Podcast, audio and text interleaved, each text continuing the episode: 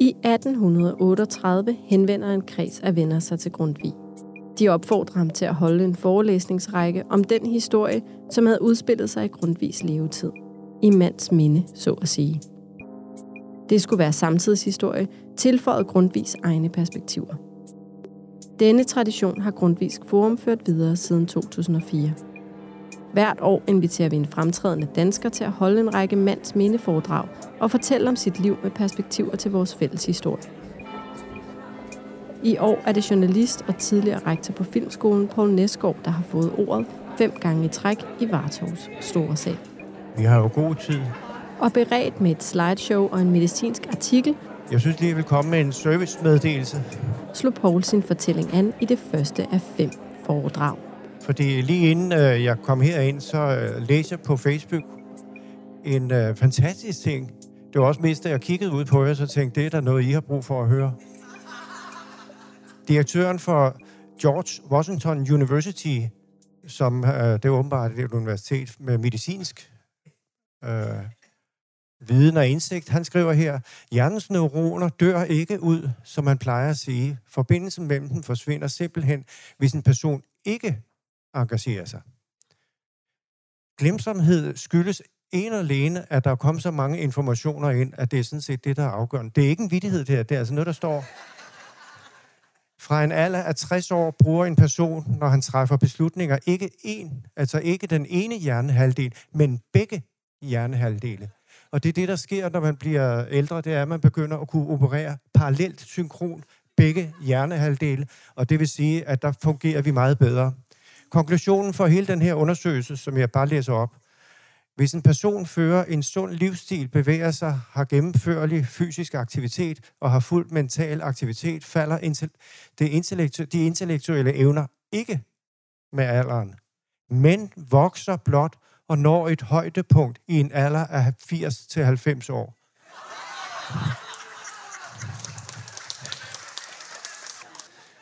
Det er jo meget, når man skal holde så mange øh, lange foredrag, så er det om at finde lige øh, sit publikum. Man skal prøve ligesom at få det til at, at, at funke.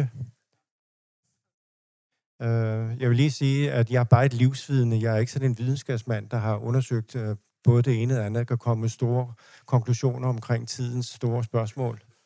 Jeg er ligesom så mange andre, altså et livsvidende over de syv årtier, som jeg nu engang har, har levet i. Og det er jo sådan, at når man skal fortælle en historie, øh, så har man det, der begynder, det er et anslag. Anslaget i en fortælling, det er, at man ligesom griber fat, sætter krogen i publikum. Det prøver jeg så med det her, som lige kom som en ren foræring. Det er derfor, jeg har været så lykkelig. Det er fordi, at jeg har altid været så skudt ud af et lykkehjul. Altid er tingene gået fuldstændig, som jeg kunne drømme om. Og derfor den der, øh, den lykkelige mand, fordi jeg sådan set aldrig kunne forstå øh, baggrund. Min baggrund var i virkeligheden, da jeg var barn, der tænkte jeg, og det er en del af et anslag, jeg prøver at lave forskellige indledninger, fordi at det, det skal virke øh, attraktivt. Og hvis man så indleder måske syv gange, har jeg tænkt mig at gøre det her, så burde det ikke være så kedeligt til en start i hvert fald. Så I får en, en række forskellige mulige indledninger. Det er selvfølgelig også, fordi jeg har haft svært ved at vurdere, hvad for en skal jeg egentlig bruge. Men øh, nu har jeg brugt den her med helbred og hjernen og så videre. Men øh, så kan man sige, mands minde, det er jo sådan set et øh, juridisk begreb. Jeg vidste faktisk ikke, det fungerede mere, men det gør det, har jeg forstået, som jeg har hørt.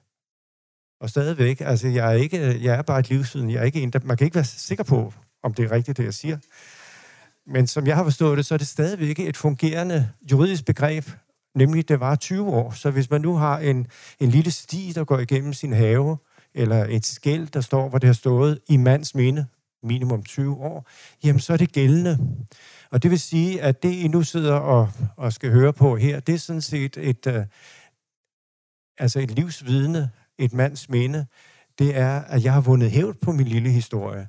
Ligesom man kan vinde hævd på en lille sti eller et lille hegn. Så det er sådan, det er. Men øh, når jeg lige tænkte, jeg vil lige vise jer bare noget meget sjovt her. Hvad er det? Jo, det er et stykke tapet. Øh, det er min barndoms, øh, mit barndoms tapet fra mit øh, lille soveværelse. Det vil sige, i hele min barndom, der lå jeg kigget kiggede ind i det der tapet, når jeg skulle falde i søvn. Og det er en lille ballon og en lille flyver og lidt forskelligt. Og det vil sige, at jeg drømte mig ind i, i den der verden. Jeg kan også huske, at jeg drømte meget om fugle og sådan noget. Og jeg havde de der drømme, som forhåbentlig mange af jer har haft, hvor man sådan kan flyve. Jeg fløj hver eneste morgen og nat. Og øh, grunden til, at jeg kan vide, at det er det tapet, øh, det er fordi, at min bror kom kørende forbi vores gamle barndomshjem, og så var det ved at blive renoveret, så gik han ind i bygningen. Og der har de så skrællet alle de der tapeter af, så de kom ind til det tapet. Så det er altså det ægte tapet med den lille ballon. Mit eget selvbillede dengang, det var, at jeg skulle blive voksen, og så skulle jeg sidde på den bagerste række i min fars kirke, eller en kirke, og så skulle jeg have en form for velbehagelig tilfredshed og glæde. Det vil sige, at ambitionen var ikke på den måde så voldsom. Og øh, jeg vil også sige, at... Øh, Nå, se, nu jeg, jeg er jo ikke vant til sådan en her, altså hvor man skal... Det korte lange er, jamen den fungerer. Nu, der skal ikke være uro. Det er bare mig, der... Jeg havde ikke tænkt, det var det billede der, der skulle komme. Nå, det korte lange er, at jeg havde det der selvbillede, øh, men øh, sådan skulle det så åbenbart ikke gå, fordi så havde jeg jo ikke siddet her i dag forrest, helt op på den øverste. Det er bare for, at I skal vide, at det har slet ikke været min ambition øh, på noget tidspunkt. Nej, det var en mulighed at indlede med, hvem jeg var, og det der tapet. En anden mulighed, det er selvfølgelig at starte med, med et citat, som, øh, og det er det, der kan jeg se, ligger her, som øh, har haft stor betydning netop i forbindelse med, at jeg altid opfattede, at mit liv øh, var en dans på roser. Jeg tænkte, hvad er det, der gør, at jeg hele tiden er så smadret heldig? Og da jeg havde besøg af en af mine gamle lærer, så fortalte jeg min historie og sagde, at jeg har altid været frygtelig, frygtelig heldig. Jeg forstår det simpelthen ikke. Og jeg kunne nævne mange eksempler. Det kan godt være, at jeg gør det hen over de fem dage eller fem timer. Det kan godt være, at jeg lige driller lidt med at sige, så heldig var jeg der. Så sagde han, jeg sender dig en tekst, og så skal du kunne forstå det uden nogen problemer. Nu ved jeg så ikke, om jeg kan læse den tekst. Der er jeg så nødt til at gå i det her manuskript, som jeg tænkte, det dropper jeg lige. Men øh, jeg er nødt til at, for ellers kan jeg jo ikke læse teksten. Uh, her står der, Indtil man virkelig helliger sig noget, er der altid en tøven, resultatløshed, muligheden for at trække sig tilbage.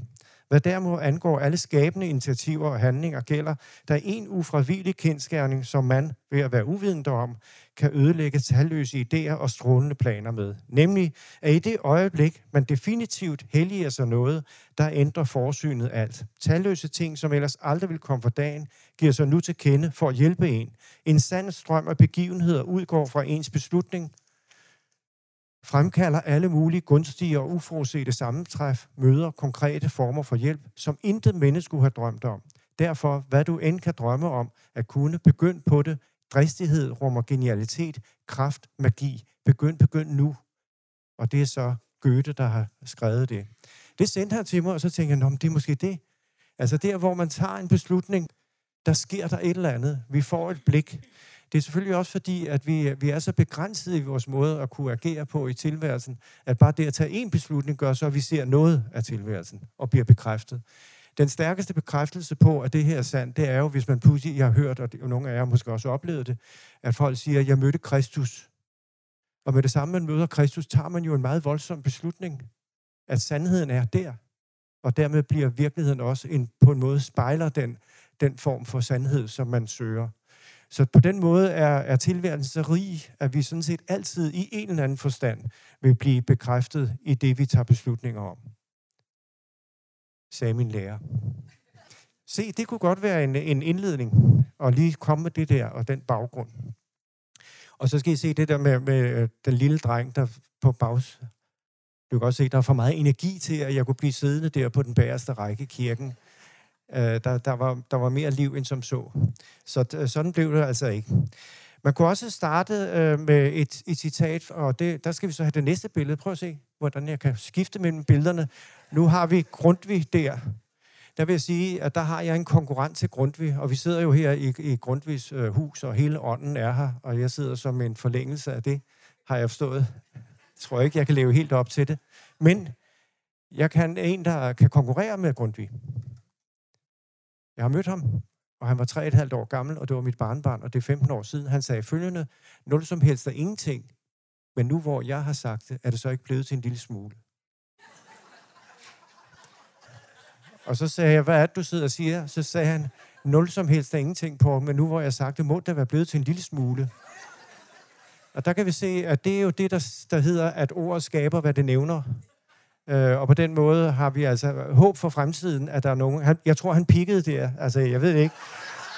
øh, vores kære Grundtvig, han pikkede åbenbart først senere, men nu har vi jo lige fået at vide, at man 80-90 år, så der kan ske mange ting der. Så, øh, men det var jo ret fascinerende, men det er jo sådan, at, at, øh, at, at det er næsten, kan man sige, sprogets DNA. Det er sprogets DNA. Og en anden, der sagde noget om sprogets DNA, det, der kan vi så igen en ny måde at indlede et foredrag på. Kirkegaard, han sagde, det er, livet er som at være på 70.000 farven vand. Og så sagde han et spor efter sine, giv det var så vel. Nej, det er som at hænge ud over en afgrundsdyb kløft i det yderste af neglene, i sproget. Og måske er det derfor, at det lille barn, der ikke har noget sprog, falder og skriger. For det har ikke noget sprog. Det, der så sker, det er, at sprog efterhånden folder sig ud som vinger, og så begynder vi at kunne orienteres i tilværelsen. Og det, der sker, det er jo, at det er, det er vores forældre, der giver os det første sprog, og giver de første muligheder for, at vi kan orienteres i tilværelsen. Der kom man ind til, jeg tænkte, at mine forældre skulle være med. Det er min far, og det er min mor. Det er dem, der gav mig det første sprog, og øh, gav mig de første fortællinger, som kunne gøre, at jeg kunne orientere mig i øh, tilværelsen. For det er jo sådan, at vi oplever tilværelsen i fragmenter. Vi kan ikke andet. Små bitte fragmenter kan vi forstå i ny og næ, og så kan vi udveksle vores historie, ligesom jeg nu sidder over de fem gange og udveksler en fortælling omkring min måde at forstå tilværelsen på og tiden på. Så kan man altså udveksle og på den måde blive klogere, end man selv i virkeligheden har kapacitet til ved at lytte. Og der sagde en lærer ude på filmskolen, han sagde, sproget er omtrentligt, derfor kan vi tale sammen. Sproget er omtrentligt, derfor kan vi tale sammen. Og det er en fuldstændig afgørende erkendelse.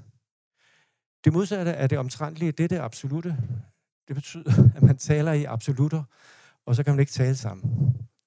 Og det er det, man oplever med fanatisme og inden for både politik og religion osv. Det er, at nogen er så overvist om, at der er kun én sandhed. Så er der ikke noget at snakke om. Så forstår man, så er sproget sådan set dødt, for det er en absolut. Der kan man sige, at løgnen er absolut. I modsætning til sandheden, den er omtrentlig, kan kun være det. Men løgnen, der hvor den er bevidst, der er den en absolut. Og det er derfor, man ikke kan tale sammen, og det er derfor, der udbryder krig. Og så har vi så Ukraine som et glimrende eksempel. Selvfølgelig, der er intet at drøfte, der er kun brutalitet og vold og død. Så det, det var også en mulighed for at indlede de her øh, fem foredrag på den her måde, at komme ind til, til sprogets kerne, og, og det er som fortællingen kan, og det er så også det, jeg skal i gang med. Øh, så kunne man starte på en helt anden måde, og det, ja, se, det passer. Prøv lige at se. Det er universet. Man kunne starte med at sige, at øh, det er sådan, at når vi sidder på den her lille planet, så roterer den om sig selv med en hastighed af 1600 km i timen, samtidig med, at den bevæger sig rundt om solen med en hastighed af 107.000 km i timen, samtidig med, at vores lille sol bevæger sig rundt om Mælkevejen med en hastighed af 800.000 km i timen, samtidig med, at Mælkevejen bevæger sig hen imod den nærmeste galakse med en hastighed af 400.000 km i timen, 470.000 km i timen, samtidig med, at øh, universet udvider sig med 2,2 millioner km i timen. Så det, at vi sidder her, kan man sige, det er meget betydningsfuldt. Det, jeg siger, det har stor betydningsfuld og vægt. Det er væsentligt. Det er ikke til at komme udenom. Nej, det er fuldstændig ligegyldigt. Og jeg vil sige, at uh, i den store sammenhæng. Og det andet er, at det, at vi sidder sammen her i den her uh, sal, er jo øh, fuldstændig ubegribeligt magisk, at lige netop vi skulle være synkroniseret i dette øjeblik. Det kommer aldrig til at opstå igen, hvis ikke lige, at det var på næste tirsdag. Men det er så, det er så, det er så, det er sådan lidt usædvanligt. Men ellers øh, er hvert øjeblik er fuldstændig øh, unikt i, i den forstand. Men det, der sker i vores tilværelse, når vi er så små, som vi er, så er vi jo nødt til at gøre øh, tilværelsen og virkeligheden øh, så lille, så vi ligesom kan se os selv i den. Og det kan vi gøre på mange forskellige måder. I kender det, der man tænder lyset, så tænker man, gud, så kan jeg se noget. Ikke? Nej, så lukker jeg hele universet ude. Altså, jeg gør verden meget lille ved at tænde for den der lampe. Det er jo sådan set det konkrete i det. Det andet, man kan sige, hver gang vi laver en konflikt, så skaber vi også en meget lille verden. Og hvad gør vi hele tiden? Vi skaber hele tiden konflikter, fordi så kan vi genkende os selv. Man siger også i dramaturgien, som jeg bliver en lille rød tråd i det, jeg snakker om. Øh, det bliver sådan fortællingens, øh, kan man sige, lovmæssighed, som jo udspringer af det almindelige tilværelse og liv. Men altså, vi kan jo sådan set, i, i filmens fortælling, eller i fortællingen som sådan, der, der vil hovedkarakteren altid blive udsat for det, der hedder skandaler. For det er igennem skandalerne, vi kan mærke viljen. Er der styrke i det? Men det er også der, hvor vi gør verden så lille, at vi kan overskue den. Vi skaber en konflikt. Jeg synes for øvrigt, jeg sidder enormt dårligt på den her stol. Kan vi få en ny, eller sådan noget, ikke? Jeg kan se, så kan jeg ligesom, så kan jeg ligesom fylde tingene ud. Ja, den er udmærket, der er ikke noget problem. Men det var, det var mere et eksempel på, at, øh, at man kan hurtigt skabe et problem. Ikke? Og så kan man sådan ligesom se sig selv, her er jeg. Ikke? Så vi er sådan set bundet til konflikterne. Det har altid været min, øh, mit motto i, mit, i hele mit virke. Og jeg vil sige, jeg kan godt se, at det bliver en meget lang indledning. Øh, men jeg har undret mig sådan over folk, der, der er aggressive. Og, og, og i starten, der var jeg bange for de der folk, der var vanvittige. Og så blev jeg irriteret. Altså, hvorfor skal de fylde så meget med al deres irritation og alle de problemer, de skaber? Og til sidst, så da jeg var ude på filmskolen, det kommer jeg selvfølgelig ind på på et tidspunkt, der, der, var det, der er det jo en energi. Altså, det er jo vidunderligt med nogen, der har temperament og, og vælter bordene, fordi så er der energi. Ikke? Nå, nu skal I høre, øh, jeg har også en lille film her, fordi at, nu ved jeg ikke, om den kører, det gør den så nu. Se, den fandt jeg, fordi når man skal lave mands minde, så kan man gå ned i alle sine gemmer, og pludselig fandt jeg den her film, det er mig. Bare for at sige det. Det er der. Sådan startede det. Læg mærke til Tante Inga, hun sidder der til højre. Hun kommer til at betyde en del i min øh, fortælling. Ikke ret meget, men lidt. I skal vel lægge mærke til hende. Og se, den der lille bil, det var den, øh, hele min verden udgik fra. Det var der, hvor jeg følte, at jeg både var tryg, og samtidig kunne jeg tillade mig at køre ud i den store verden og opleve alting der. Den har virkelig stået, da jeg så den igen, så tænkte jeg, gud ja, det var der, jeg mærkede friheden. Og jeg mærkede det der med at kunne bakke. Og jeg kunne dreje til højre, og jeg kunne køre ud igennem vores lille indkørsel, ud på Hjortholms Allé, og helt ned i bunden kunne jeg køre. Og så kunne jeg vende, og så kunne jeg køre hjem igen. Det var sådan en meget, meget poetisk øh, oplevelse i virkeligheden med den der. Se, det var også en mulighed for at, at starte øh, sådan et foredrag. Men nu skal I se, i min, i min søgen efter fortællingen, den fortælling, som jeg er en del af, så stødte jeg på det her. Og der skal jeg altså også lige have den, for ellers skal jeg ikke læse det. Der er nødt til at gå ind i manuskriptet. Indtil nu har jeg næsten husket, altså apropos det, jeg sagde i starten med, at alderen ikke er noget problem, så, så har jeg kunne huske indtil nu, hvad det var, jeg skulle sige. Og det er jo ikke så dårligt. Prøv at se her. Den fandt jeg. Og det er 16. november 1910. Det vil sige, det er et år, det er, det er snart 113 år siden. Der skriver min farfar, som jeg aldrig har mødt. Han skriver her en af livets største mærkedage. I dag har søster Marie og jeg givet hinanden tilsavn om at ville vandre sammen gennem livet. Søster Marie havde fattet kærlighed til mig lidt efter lidt og var helt klar over Guds vilje. Jeg har derimod kæmpet og stridt for at finde Guds vilje, og jeg har nærmest puffet og stødt til kærlighed. Men Herren har ført mig frem. Ja, jeg føler, jeg kun, at jeg kunne ikke gå udenom. Jeg har følt, at Herren næsten har tvunget mig frem af den vej. Gud Fader, Søn og Helligånd, vær taknemmelig og lovet og pris for sin over, overvættes, overvældende, overvættes store nåde imod mig. Kære Gud, lad os blive til overvættes rig velsignelse for hinanden og din gerning. Lad os blive brugt til at overvættes store ting af dig. Jeg vil sige, at jeg har kigget i nogle af mine dagbogsnotater. Der er intet, der minder om det her. Men det er der ikke. Og der tænker jeg bare, hvad der skete i de 113 år. Og det er måske det, vi kommer til at uh, få et lille blik i, i denne uh, lille forelæsningsrække. Min farfar var, var uh, et dybt religiøst menneske, indre mission. Uh, han var første skolelærer i Rude, og så var han, øh, så var han missionær øh, i, i, i det område. Og nu er det den sidste indledning, jeg har. Øh, han var missionær, og jeg har ikke mødt ham, fordi øh, alle mine bedsteforældre var døde, inden øh, jeg kom, øh, blev født. Og øh, jeg kunne godt huske, at vi havde været, i min barndom, havde været nede på øh, kirkegården, hvor han lå, og hans kone. Og så en dag, hvor jeg skulle ned til Skalskør og holde foredrag om ledelse, så kommer jeg forbi den kirkegård og tænker, gud, det er der derinde, mine bedsteforældre. Så tænkte jeg, der kører jeg der lige ind. Vejret var meget dårligt, men jeg havde lidt tid til overs. Gå ind igennem den knirkende jernlåge og gå ind og kan, aner jo ikke, hvor jeg skal gå hen. For jeg, så kommer der en mand hen til mig, og han siger, leder de efter noget? Så siger jeg, jeg leder efter, kunne ikke huske, hvad de hed? Det er jo ikke noget, der har beskæftiget mig. Jeg leder efter mine bedsteforældre. Min farfar hed Jensen og var første skolelærer, det kunne jeg huske.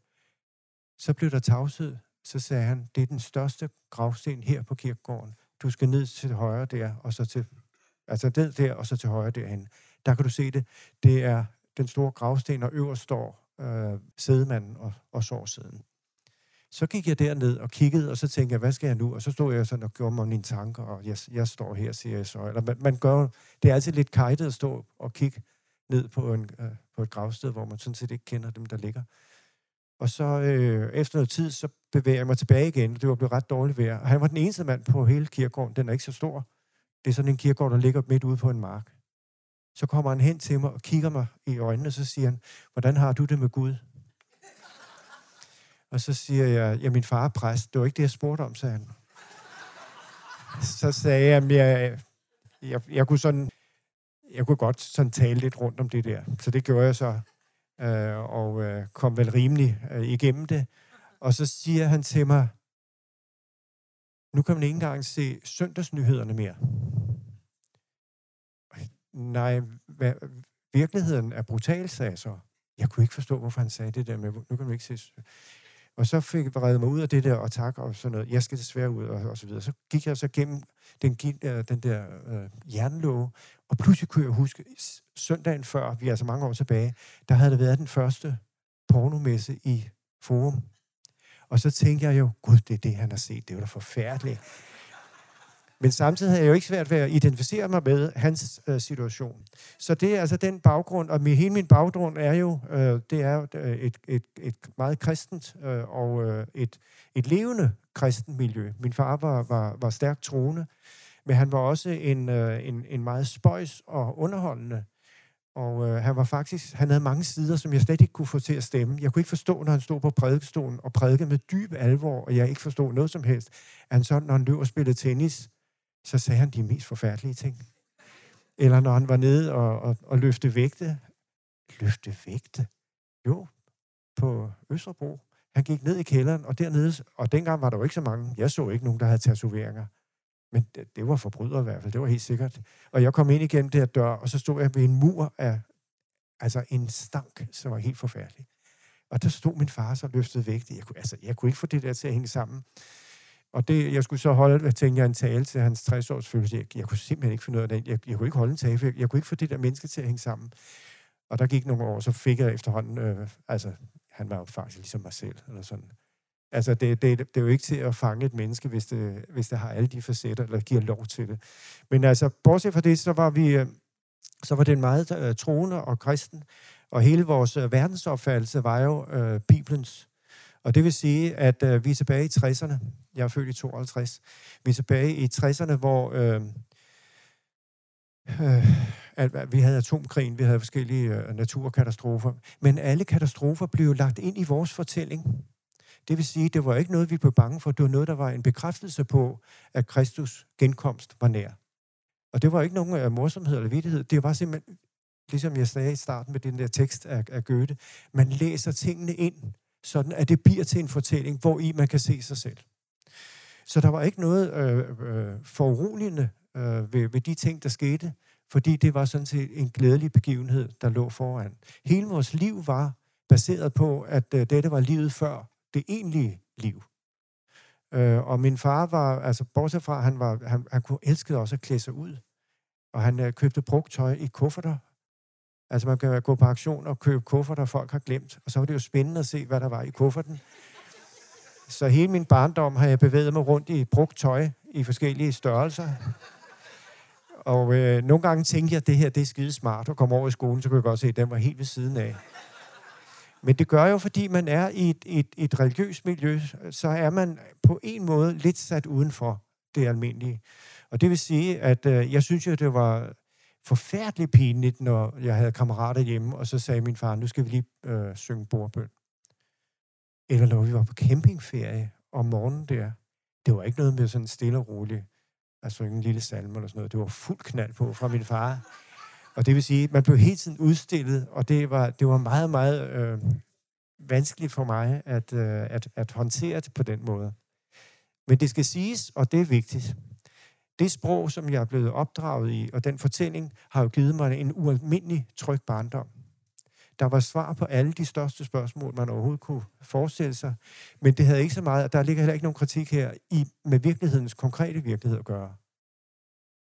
Men det er fordi, der er noget, der hedder vendepunkter i en fortælling. Og der kommer selvfølgelig et af mine vendepunkter der, som jeg kommer tilbage til senere hen. For det er klart, når man er vokset op med den sprogform og den fortælling, og så kommer ind i Danmarks Radio, så sker der noget andet. Lige præcis i 69, som hedder, som hedder øh, Ungdomsoprøret, som hedder, at verden går i pubertet, og det var jeg så sådan set også selv i puberteten, så der var en synkronitet imellem mit liv og så hele verdens øh, udvikling der. Men det, der sker, det er, at øh, jeg er opvokset i, i den, øh, den fortælling, i den sprogtone, som øh, gav en fantastisk tryghed, og så gav den nogle små svirp af ubehag, når der var nogen, der så os i den forstand. Og det var helt tydeligt, når vi gik i kirke, der gik vi forbi nogle værtshuse, og der sad i hvert fald dem, som var syndere, og dem, der ikke kom i himlen. Det var indlysende, at det var ret synd for dem, og det, det gentog sig hver søndag. Vi var fire børn. Nu skal jeg lige se. Nej, der er ikke de billeder, er der så ikke der. Det gør heller ikke noget. Det kommer lidt senere. Vi var fire børn, og øh, min, øh, min storebror, han var, han var kvik, han var begavet, han var handlingsorienteret. Min storesøster var flittig, og min øh, tvilling, hun var, hun var dygtig på alle måder. Hvad rolle var der så til mig? Og den rolle, jeg så øh, fik, fordi man skal jo have en rolle, og øh, det var så øh, dyrene. Jeg fandt ud af, at dyr gav en vis opmærksomhed, så jeg anskaffede mig altså ualmindelig mange dyr. Jeg havde øh, vandskildpadder, jeg havde øh, mus, jeg havde ørkenspringmus, jeg havde slanger, jeg havde fireben, jeg havde papagøjer, jeg havde øh, ondulater, jeg havde bævestager, jeg havde, jamen, jeg havde alt. Krokodille, en lille bitte en. Og det var ham her, dyrehandler Gram. Dyrehandler Gram, både på Lyngbyvej og øh, da jeg havde alle mine dyr, så var jeg jo selvfølgelig ude og se, hvad havde han af dyr. Han importerede dyr fra hele verden. Og øh, det vil sige, at øh, der var et, altså en, et leben der. Og det, jeg fandt ud af, det var, fordi jeg var begyndt at fotografere som øh, 12-13-årig, og var vild med at fotografere. Og så fandt jeg ud af at kombinere dyrene med, med fotografier, så jeg kunne begynde at tage billeder af, af alle mulige dyr, som han havde. Det der, det er en slowlorry, en halv abe, som øh, lever af, af levende foder, som jeg så også havde. Så dem havde jeg derhjemme, de der to dejlige små dyr. Og jeg lavede... Øh, det der, det er en, en australsk flyvende slange, giftslange, som jeg blev bidt af. Læg mærke til pausernes betydning, når man holder foredrag. og se, jeg tog alle mulige billeder af de der og øh, det der, det er en lille, det er sådan en overgangsdyr mellem en, en, øh, ja, en, en mus og en æren og en bjørn. Det er sådan en lille en, der kunne være helt tam. Den havde jeg med overalt. Men det var mere for at fortælle, at øh, så fotograferer jeg så siger dyr dyrhandler Gram. Og de der som barn at møde nogen, der pludselig siger, kunne du ikke tænke dig? Det er jo helt vildt. Det er jo noget, som øh, et hvert barn skulle øh, opleve. Kunne du ikke tænke dig, at de der billeder går du ind på Berlingske Tidene og sender, eller og sælger kan man det, siger jeg så. Ja, gå der bare ind med de der billeder. Og så havde han en lille elefantspidsmus, som så meget sjov ud, med sådan en lille snabel. Og den tog jeg hjem og fotograferede der, og alt det der. Så gik jeg ind på Berlingske Tidene, og kommer ind der. Jeg havde gået med aviser, som alle andre havde gjort på det tidspunkt, den alder. Kommer ind i, i øh, hvad hedder det, på redaktionen, og siger, jeg har nogle billeder her, jeg gerne vil øh, vise dem. Måske kan vi øh, øh, bruge dem jamen så skal du sætte dig hen i lederstolene der, så kommer redaktøren. Så pludselig, i stedet for at sidde på bænken der, så skulle jeg hen der i, det var en anden fortælling jo, jeg kom ind i, så sad jeg der i lederstolen og prøvede at se ud som, det var helt naturligt. Så kom redaktøren og lignede fuldstændig en redaktør med runde briller, lidt overvægtig, og kiggede på mig, og så siger han, øh, de billeder kan vi ikke bruge på søndag. Og så blev jeg enormt ked af det, så siger jeg, men søndagen efter kan vi. Og så viste det sig, at han var en lun fætter, og så sagde han, du kan komme med alle de billeder. Nu skal I se. Se, der kom den. Min første artikel i Berlingske Tidene.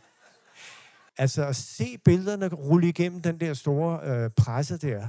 Det var Berlingske Tidene havde jo sådan, man kunne se det udefra. Så kunne man se sine billeder, hvis man var meget hurtig. Jeg var ikke, jeg var ikke helt sikker på, at det var det, men, men der kom den på at se navnet P.K. Næsgaard, fotograf. Barbara. Altså, det at, at, at mærke, at man som barn kan lave noget, der kan bruges, det er fuldstændig vildt. Så gik jeg i gang med at lave en, øh, en film om vandregræshoppen. For dem havde jeg jo også, og det tog et helt år. Det var 16 mm farve, og jeg var 14 år. Og øh, det var jo stort at få den der... Man skulle have alt det, når den skifter ham, og når den lægger æggene ned i sandet, og når ungerne kommer op. Alt lykkedes. Og så siger min bror til mig, ved du hvad, ring til Dr. Lieberkind, og nu er vi et selskab, hvor alle ved, hvem Dr. Lieberkind var. Han han var ikke hvem som helst. Så siger, så siger du skal, du skal ringe til Dr. Lieberkind. Ringe til Dr. Lieberkind?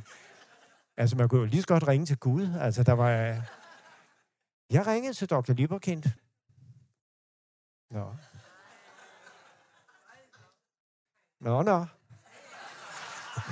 Jeg, tænkte, jeg tænkte nok, at jeg gik her. Dr. Lieberkind kommer i telefonen og siger, det vil jeg meget gerne. Øh, må, at jeg sagde, må vi komme op og vise filmen? Det må I meget gerne. Så kommer vi op og vise filmen, og så kommer han ned til os i vores studie. Og der havde vi jo allerede et, vores eget filmstudio med, med alle mulige udstyr, som vi havde tjent penge ved at gå med aviser og så videre. Og så indtalte han den der film, Vandregræshoppen, og her kan I se Vandregræshoppen. Så på den måde øh, oplever jeg i min, i min fortælling, at verden pludselig er noget, man kan bevæge sig i, og man kan, man kan gå ind i den, og man kan, man kan begynde at blive øh, aktiv. Man kan handle i den. Og det er i den alder, er det, er, er det er fuldstændig ubegribeligt. Min storebror var øh, en, en handlingsmand på alle planer. Øh, fra vi var helt små, der var han, øh, først var han kor, korleder, ja. Nej, eller også var det cirkusdirektør, det kan jeg sådan set ikke huske. Han var cirkusdirektør, så blev han korleder, øh, og så blev han så direktør i vores filmselskab, da jeg var 16 og han var 20. Og så blev han selvfølgelig øh, redaktør og instruktør, alt det der, mens jeg var fotograf. Øh, koret, fire børn, der synger, præstefamilie. Vi synger alle mulige operetter og så videre, og udklædt. Og øh, der er et øh, hjem, der hedder Skovtoftehjemmet, som var et hjem, der ligger lå ude i Virum. Et meget stort, flot, pompøst byggeri, hvor falme kvinder fra det indre København øh, kunne komme og få en, en øh, husholdningsuddannelse og en kristen uddannelse, eller hvad det nu hedder, kristen påvirkning. Det var altså unge piger, som var kommet i, i ulykke, og så kom de der. Så forestil jer det crash, når der kommer fire præstebørn, og, og de her faldende piger sidder og kigger på, på, øh, på os, der synger. Jeg var ikke glad for det, men altså, man skulle det. Og jeg kan, ikke, jeg kan ikke fortælle, hvordan de havde det. Jeg kan kun sige, da min tvillingssøster så lavede det samme nummer, ikke fordi vi var faldet, men hun lod sine børn optræde for os, da vi var blevet voksne, så kunne jeg godt mærke, at det virker altså ret stærkt, når, når børn står og synger på den måde. Så jeg håber, at de faldende piger har fået noget ud af det. Jeg ved det ikke. Men min bror var så, øh, han, han gik så igennem alle de der ting, og var, og var hele tiden øh, ledetråden i det. På det tidspunkt, så var jeg kommet ind på Sandane Gymnasium. Det vil sige, at... Øh, og der tror jeg... Nej, nu må jeg lige se, Jeg ved ikke, jeg har fået min onkel med der. Det er min yndlingsonkel. Han hedder onkel Thomas. Og han var den sjove. Han var den, der plus, Han var ikke en voksen på den måde. Og det der er også som barn at møde en, der ikke er voksen, men stadigvæk, man kan genkende sig selv i det. Man kan genkende barnet i ham. Det var helt vidunderligt. Han var fuldstændig grænseoverskridende sjov på alle planer. Og han, han er selvfølgelig også en, der tager et certifikat og, og, til sin flyver, altså så han bliver pilot, ikke? altså privat. Og så tager han ud og flyver en, en, en december aften, ryger ind i en snitstorm og dør, da jeg er fem. Og det var også et, et lille chok, man lige får som barn. Pludselig ham, man op, altså der var den allersødeste og sjoveste, forsvinder fra overfladen. Prøv at se, der har vi så, øh, bare lige så får I. Det er den initiativrige, det er den flittige, og det er den kvikke. Og det er ham med dyrene og vi er alle i samme båd, så kommer det. Men øh, der skete det, at, øh, at øh, Sankt Gymnasium kender I de fleste af jer, det er sangskolen, øh, og øh, det, det bliver så et helt liv for mig.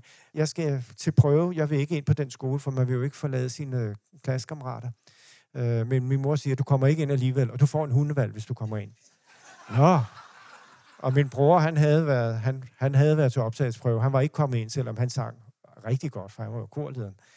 Og så kommer jeg til prøven der, og den korte historie er selvfølgelig, at jeg kommer ind på Sandane og øh, får ikke en hundevalg, men jeg får fire fisk. Jeg får... Det er helt bibelsk. Øh, får to sværdrager og to gubier. til dem, der ikke har forstand på det, det er ikke noget særligt. Det er fuldstændig, det er inden for det, det er almindeligt. Øh, men øh, det er dybt skuffende, at jeg kommer derind, og så gar så siger øh, en, en, en af lærerne, siger, da han er meget sur på os der i 3. klasse, der er en, der er kommet herind, han kunne ikke engang synge, og han havde også et gennemsnit, der var for lavt. Det var mig. Nu skal I lige, også, også dramaturgisk, vi skal have lidt ud af det, som også har sagligheden øh, i det. Og det er, at øh, hovedkarakteren udvikler sig fra 0,01, siger man, til 99. Det er for, at der skal komme et træk. Man skal mærke, her er der en, der kæmper sig op. Og der kan vi, altså, Jesus Kristus født af en jomfru. Det er ikke meget. Altså, vi er helt nede på 0,01 og bliver til kongernes konge. Altså, det er, det er trækket op der, ikke? Og jeg var altså en, der kom ind på Sandane, og slet ikke skulle have kommet ind. Det er bare for at se, fordi jeg håber på, at I kan mærke, at der er et vist drive i fortællingen frem mod, at, øh, at det måske lykkes. Det kan vi ikke sige noget om endnu. Vi kan ikke sige noget om. Men jeg sidder dog her. Ikke? Nå. Jeg kommer ind på Sandane Gymnasium, og øh, der sker det, at øh, det er jo en sangskole, og når vi har små koncerter, så, øh, så, så har fru Christensen, Christemor, der hende har jeg altså et billede af, bare for at I skal se hende. Der. Christemor, hun, øh, hun øh, varmede koret op, og så hver gang vi skulle lave en lille koncert inde i domkirken, så skulle hun varme op og sådan noget, og så altid, hvor Paul, der sidder han, ikke? Og så skulle jeg så øve, øh, varme sig op alene, og jeg blev så nervøs, og jeg kunne ikke synge. Og så sagde hun altid den faste replik, hun gjorde det tre-fire gange. Paul, det skal vi gøre noget ved, for det, det, det går ikke. Nå, men så sker der det, at øh, sangskolen har et kæmpe, hvad hedder det, øh, jubilæum af en eller anden art. Jeg ved ikke, om det er 50 år, eller hvad det var. Det kan jeg ikke huske. Men det er i hvert fald, vi skal øve på skabelsen af Haydn. Et kæmpe korværk, som var to timer. Jeg ved ikke, om I kender det, men det er et fantastisk værk. Det starter helt stille og roligt, og så kommer det bygger det op. Det er helt vidunderligt. Og vi var, det, der er fantastisk ved at være barn, og så være med i noget, der er så stort. Både det at opleve, at man er en lille brik i noget, der er stort, men også det at være i noget, der er så stort, at man, man øh, får en kolossal øh, oplevelse, som præger en for livet. Det starter med, at man øver det op i de, de første måneder, stemme for stemme, så kommer der flere stemmer på, det kan I regne ud. Så bliver det aftenprøver, og hele koret begynder, mændene kommer ind, og så videre. Der er det kæmpe kor. Og så var det inde i Otfellerbledet, og der kommer så symfoniorkestret på efter et år, ikke? Det var helt vildt. Og jeg, jeg, jeg var blevet placeret, jeg ved ikke, om I kan huske det, men der er sådan en scene her, så går det sådan ud med to øh, vinger, og der stod jeg helt derude, så jeg kunne både blive set og se koret. Det kunne ikke være bedre. Altså, Lykkens Pamphilus. Og øh, så kommer til sidst, så kommer øh, solisterne på. Og øh, det er jo en fantastisk øh, oplevelse, at øh, det der. Det eneste, jeg tænkte på, det var, nu skal jeg ikke, jeg skal ikke høres den aften. Aften øh, indtræder, og øh, vi skal i den lille sal. Hele, øh, mine forældre har købt billetter, det var meget fornemt. Og øh, de sad et eller andet sted. Og jeg har fået den fineste af de der øh, uniformer. Det var sådan nogle sømandsuniformer, men jeg tror, det var kaptajn. Det hele var i orden. Det eneste, der ikke måtte ske, det var, at hun skulle se mig, Christemor, som sidder der. Og derfor, da vi går ind i den lille sal, så sætter jeg mig helt bagerst, ned bag en af de helt store drenge. Og øh, så gemmer jeg mig der. Og så begynder hun at øve koret op, og hun peger nogle forskellige ud, der skal solo og så videre. Og pludselig så siger hun, hvor er Paul? Og der var ikke andre.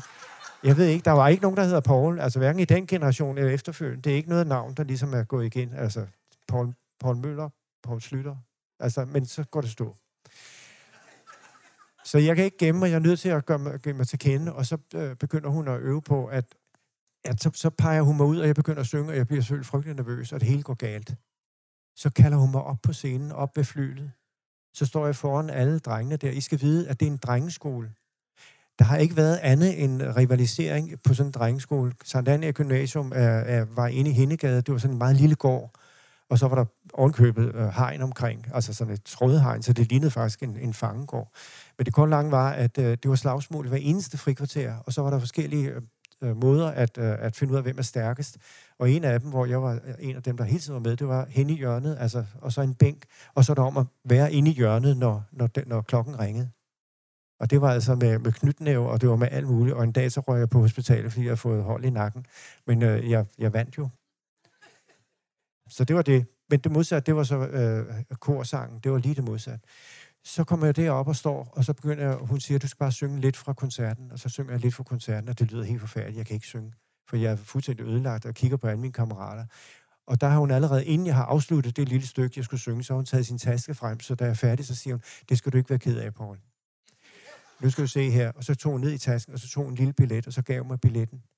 Og så sagde hun, du kan bare sætte dig ned, og så lytte til koncerten. Du behøver ikke at være med. Og så sker der det, at øh, hun begynder, jeg begynder at græde. Det må man ikke som dreng. Og så ser hun fadæsen, og så tager hun billetten og siger, bare du stiller dig helt længst tilbage, så sker der ikke noget. Så røg jeg helt tilbage i koret. Men da det er skabelsen, I skal forse, hvilken kraft der ligger i det, så i løbet af skabelsen, de første takter, så kører det, og jeg bliver løftet op, ligesom sproget gjorde i starten, så løfter musikken mig op på en måde, som er fuldstændig forrygende. Og øh, jeg glemmer alt om det indtil pausen, hvor vi skal ned og, og have et lille bolsje af fru Krisemor, som hun hedder. Og Krisemor kigger mig i øjnene, da jeg kommer forbi, og da jeg får bolsje, så siger hun, hvor sang du smukt. Der gik det op for mig, at selv når noget ikke er sandt, så har det en virkning, for jeg blev simpelthen så glad. Jeg vidste jo godt, hun sad helt nede bag os. Ingen kunne jo høre et kuk af, hvad, altså, hvad jeg havde sunget der. Så det var, det var, øh, det var den øh, oplevelse der. Det, der så sker videre frem i, øh, i, i, i mit liv på Sandane, det er jo, at jeg begynder at lave fjernsyn, og det kommer vi ind på på en helt anden måde, og hvad det er, og fortællingen, og alle de der ting, der skete dengang. Men det var vi jo begyndt på allerede, i, da jeg kommer op i første G.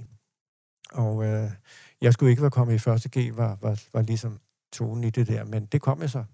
Og øh, kommer ind, og øh, det går sådan set meget godt. Jeg laver de der billeder til Berlingske Tiden, og jeg er lidt i fjernsynet, og ham, hammer det travlt og har det rigtig sjovt. Men jeg tænker alligevel med fysiklæreren, jeg er nok nødt til lige at, at, at tage nogle billeder af hendes børn, bare for at lige at... Hun var både kemi og fysik, så jeg var hjemme hos hende i Harskoven. Hun kørte mig hjem i, i sin sap, og så siger hun til mig, så siger hun til mig, Paul, der er nogen, der slet ikke skulle være i gymnasiet. De laver intet. Det er helt ved siden af. Jeg tænkte, du god skud, hun aner ikke, hvem hun snakker med, åbenbart. Jeg fotograferede, så fik jeg god karakter. Så kommer vi til sommerferien, og der går den altså helt galt. Fordi at øh, jeg får dårlige karakterer. Lige meget hvad jeg kommer op i, så går det galt. Jeg kommer op i, i, i matematikken noget fuldstændig simpelt og kommer ud, og så siger jeg til kammeraten, hvordan gik det? Så siger jeg, det, det, det, det giver vel 8, fordi det var, det var ikke noget. Altså, det var, det var, jeg, kunne ikke, jeg kunne ikke rigtig vise, hvad jeg kunne. 0,3 fik jeg. Og sådan var det hele vejen igennem. Og jeg tænkte, det er løgn. Den er gal. De, vil, de, vil, de er simpelthen misundelige på mit liv.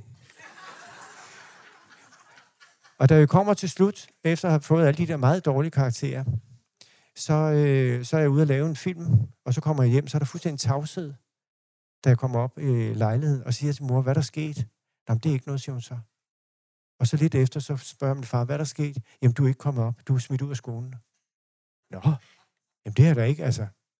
Og det, der sker, det er lige et øjeblik, så siger man, Gud, jeg har altid drømt om at være derude, fri for skolen, men pludselig er man uden for den fortælling og alt det, man er vant til. Så det er pludselig en meget sådan hudløs situation. Så jeg siger, jeg vil have en samtale med rektor, siger jeg så. Og så siger min far, jeg tager med. Og så går vi op til rektors kontor og får samtalen, og så siger rektor, der er nogen, der kan klare den, der er nogen, der ikke kan. Du skal nok vente til, det kan du ikke klare. Så jeg vil anbefale dig, at du, at du forlader skolen, i stedet for at gå ned i tredje regel. Så siger han, jeg vil, øh, jeg vil droppe alt med billeder og med det hele, og så videre. Jeg skal nok øh, opføre mig ordentligt og, og, og være mere i skolen. Nej, det, du skal nok tænke på, at der er nogen, der kan, nogen kan ikke. Og min far sagde intet.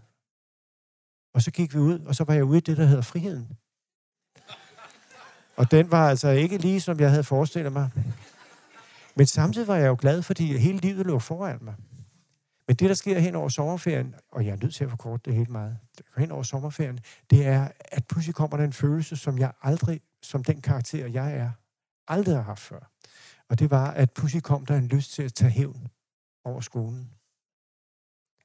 Og jeg tænkte, det er jeg jo nødt til. Altså, hvordan skal jeg ellers gøre mig fri af det her? Men jeg aner ikke, hvordan. Jeg har aldrig taget hævn over noget. Så sker det, at, øh, at da den første skoleuge er i gang. Så tager jeg telefonen og ringer til Sandane. Jeg aner ikke, hvad jeg vil sige. Og jeg får øh, sekretæren siger, at jeg skulle tale med, med, med rektor. Jeg siger ikke, hvem jeg er. Så får jeg rektor i telefonen. Han lyder helt anderledes, end da jeg øh, snakkede med ham der sammen med min far. Jeg siger, at jeg er fra Berneske Tidene. Det er første gang, jeg lyver. Jeg var Berneske Vi vil gerne lave en stor artikelserie om hele, øh, hvad hedder det, skolen og dens virke som sangskole. Det lyder da fantastisk, siger han så. Det vil vi da meget gerne være med til. Jamen, vi sender en fotograf. Øh, han kommer på mandag kl. 10, hvis det passer, og så kan vi sende en journalist bagefter. Og så siger, så siger han, jamen det vil jeg da meget gerne. Og han snakker med, med Nils Møller, som er sanginspektør. Og det hele bliver arrangeret, jeg lægger røret på og siger, du godskud. Men I skal vide, at det her, det er måske det mest vigtige skift i mediehistorien. Fordi det, jeg opdager der, det er at man kan begynde at forme tilværelsen selv med en løgn. Det havde jeg da ikke forestillet mig. Man kan iscenesætte tilværelsen. Man kan pludselig få den til at passe til ens egen lille elendige verden. Og som sagt så gjort, jeg møder op, og da jeg kommer øh, op på skolen, så tror han selvfølgelig, det er en fejltagelse. Han tror, jeg vil ind på skolen. Så siger jeg, det er mig fra Berneske Tidene. Og så bliver han vred, og så tænker jeg, så har jeg alligevel fat i noget.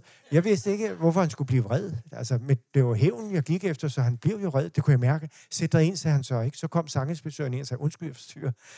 og gik igen. Så kom han ind tredje gang. Det er Paul, siger Reicher, det, det er Paul, der, der kommer fra Berlingske Tid. Må jeg byde på en cigar, siger han så. og det, det vil jeg jo ikke have. Så sagde jeg, jeg har en betingelse. Jeg ved ikke, hvor jeg fik det mod fra. Jeg aner det virkelig ikke. Så sagde jeg, jeg skal være en hel uge, fordi det er mit første store, store opgave. Og jeg har ikke tur at sige noget til redaktøren inden på Berlingske Tid, fordi han var så nervøs over, at jeg ikke kunne klare skolen, når jeg lavede alt det ved siden der. Jeg har sagt, det skal nok gå. Nej, det var ikke godt. Og jeg sagde heller ikke noget til mine forældre om det. Jeg var ude på Herrens Mark. Det korte lange var, at øh, jeg sagde, at jeg skal være der i fem dage. Og der var ikke gået 10 dage i det nye skoleår. Så sad jeg på lærerværelset. Og så gik jeg rundt på skolen og forstyrrede overalt med at banke ind og tage billeder af, af elever og lærere. Og det var en fest. Så kom jeg ind på Berlingske Tiden og sagde, jeg har altså lavet nogle øh, billeder her fra Sankt Anne. Jeg tror ikke sige, at jeg var dumpet. Jeg selv ikke, jeg gik på skolen. Så sagde han, ej, men det glemmer, må jeg ikke sende en, en, en, øh, en journalist på, fordi så får vi en lidt bedre skrift og sådan noget. Jamen altså, jo, selvfølgelig, det var problemet. Det gik fuldstændig i opfyldelse. Altså, det er derfor, jeg lavede den tekst i starten. Goethe-tekst. Og den, der tager væk. Der, vil ja, der må man sige, forsøgene var helt klar til stede her. Og øh, så, øh, så får jeg lavet øh, artiklen, det går igennem, og jeg kommer ud på skolen for at hente mine, hvad hedder det, billeder. Og så får jeg bare billederne, men får ingen tak. Jeg havde regnet med, at de sagde, ej, hvor er det flot, Paul, sikkert noget. Ikke en pæn fik jeg ved. Og så blev jeg vred igen og tænkte, så skal jeg hævn. Og den gik over to år. Og det ender med, at jeg sidder som redaktør på, på børneradioen og ringer efter og tænker, nej, nu må du holde op med at tænke på den der hævn. Så ringer jeg til skolen og siger til, til Række, det, det er din gamle elev, ham du smed ud, men jeg skal bruge nogle elever til en udsendelse i eftermiddag. Kan det ikke lade sig gøre? Så siger han, nej, der skal du tilrettelægge dit på arbejde på en sådan måde, du ikke generer andre med det. Hvad siger du, siger jeg så? Jeg ringer netop til dig, fordi jeg troede, vi kendte hinanden sådan lidt. Jeg har gået på skolen. Du skal lære at tilrettelægge dit arbejde på en sådan måde, at du ikke generer andre med det. Du er god, så god. Så. Nå, så sker der det mærkelige, at øh, året efter, så ringer han og siger, at vi har en stor koncert, du er kommet ind fra fjernsynet. Kunne du komme og se den, og eventuelt øh, overveje, om man kunne lave en transmission? Nej, der må du sgu da øh, tilrettelægge det arbejde på en sådan måde. At... han det var en ren, altså, det var en ren gavebod. Så siger jeg, ring om 11 måneder, så er der en måned til, kan jeg regne ud. Ikke? Og rigtig nok, han ringede efter 11 måneder. Jeg fatter det simpelthen ikke, fordi der var hævnen jo virkelig kommet helt op igen. Og så kommer jeg ud på skolen der og skal se uh, Jesus Christ Super Nej, det var det ikke. Det var, det var en eller anden. Jeg kan ikke huske, hvad det var. De var hammerende dygtige. Jeg kommer ind der, der var jeg meget kendt på fjernsyn. Så kan man jo gå ind, som ingen opdager. Man kan også gå ind, så alle tænker, gud, der går han og sådan noget. Så det kunne jeg godt spille lidt på. Så kom jeg op og sidde der i publikum, og så skulle jeg så overvære den her koncert. Og efter den første del, der kunne jeg bare sige, det var hammerende godt. Ikke? Så kommer rektor op, ham der har stået og sagt, der er nogen, der kan, nogen kan ikke.